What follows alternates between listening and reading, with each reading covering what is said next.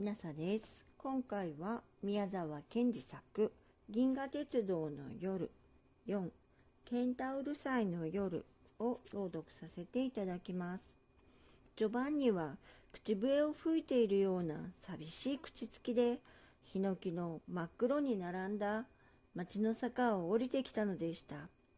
坂の下に大きな一つの街灯が青白く立派に光って立っていました。ジョバンニがどんどん伝統の方へ降りていきますと、今まで化け物のように長くぼんやり後ろへ引いていたジョバンニの影帽子はだんだん濃く黒くはっきりなって足を上げたり手を振ったりジョバンニの横の方へ回ってくるのでした。僕は立派な機関車だ。ここは勾配だから早いぞ。僕は今、その伝統を通り越す。そうだ、今度は僕の影帽子はコンパスだ。あんなにくるっと回って前の方へ来た。とジョバンニが思いながら、大股にその街灯の下を通り過ぎたとき、いきなり昼間のザネリが新しい襟の尖ったシャツを着て、伝統の向こう側の暗い工事から出てきて、ひらっとジョバンニとすれ違いました。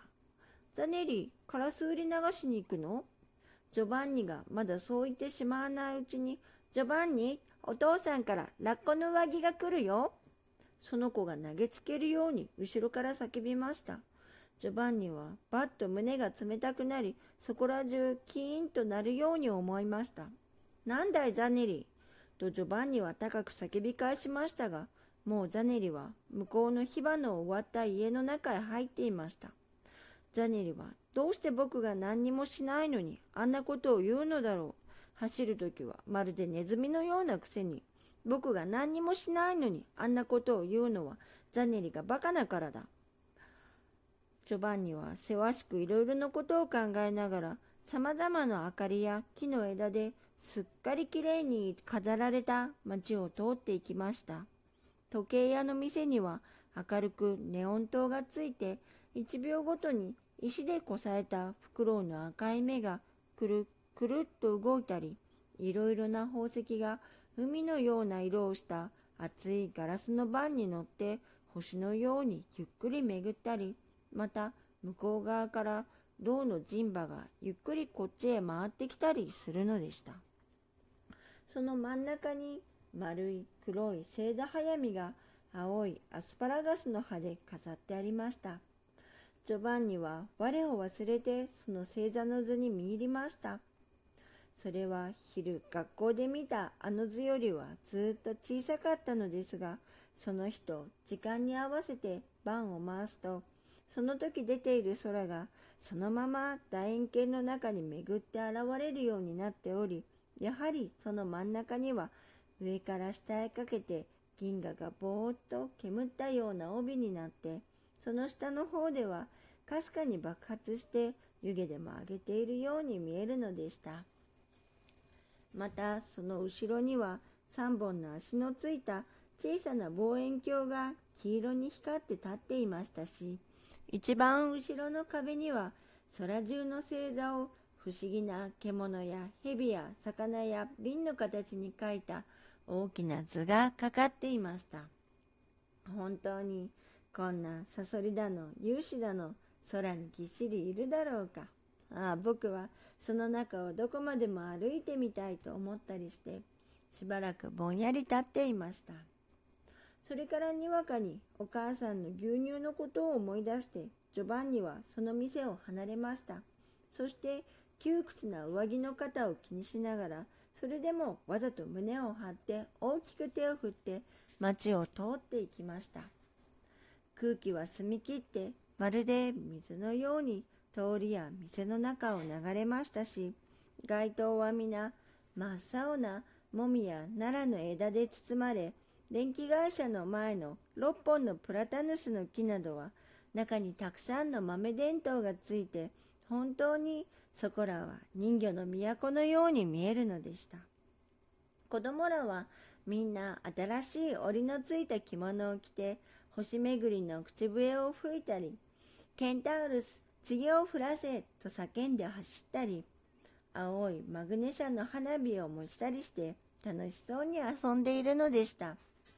けれどもジョバンニはいつかまた深く首を垂れてそこらの賑やかさとはまるで違ったことを考えながら牛乳屋の方へ急ぐのでした。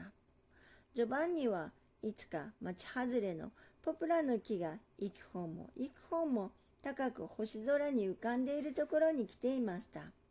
その牛乳屋の黒い門を入り、牛の匂いのする薄暗い台所の前に立って、ジョバンニは帽子を脱いで、こんばんは、と言いましたら、家の中はシーンとして誰もいたようではありませんでした。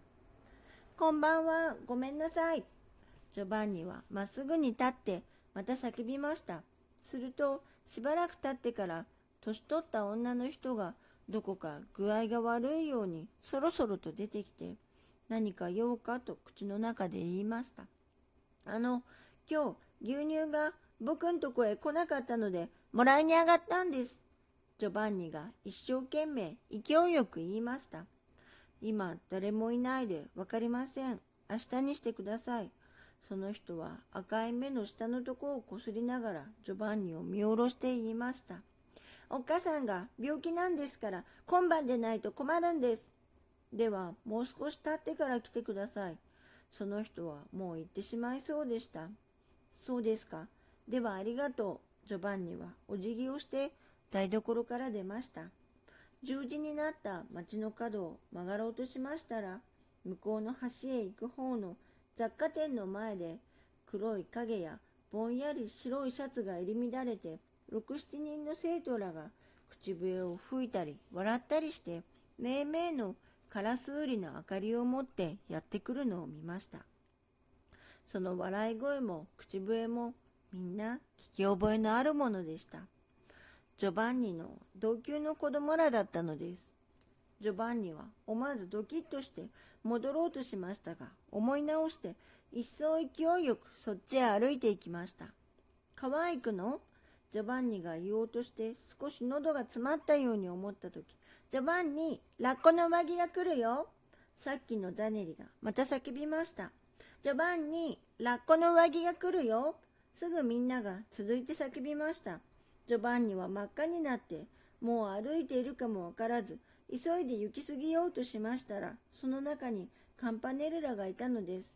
カンパネルラは気の毒そうに黙って少し笑って怒らないだろうかというようにジョバンニの方を見ていました。ジョバンニは逃げるようにその目を避け、そしてカンパネルラの背の高い形が過ぎていって間もなく、みんなは天でに口笛を吹きました。街角を曲がるとき、振り返ってみましたら、ザニリがやはり振り返って見ていました。そしてカンパネルラもまた高く口笛を吹いて向こうにぼんやり橋の方へ歩いて行ってしまったのでした。ジョバンニは何とも言えず寂しくなっていきなり走り出しました。すると耳に手を当ててわーっと言いながら片足でぴょんぴょん飛んでいた小さな子供らはジョバンニが面白くて書けるのだと思って、わーいと叫びました。まもなくジョバンニは黒い丘の方へ急ぎました。今回は宮沢賢治作「銀河鉄道の夜」ケンタウルス祭りケンタウルス祭のケンタウル祭の夜でした。もしあなたが聞いていらっしゃるのが夜でしたらよく眠れますようにおやすみなさい。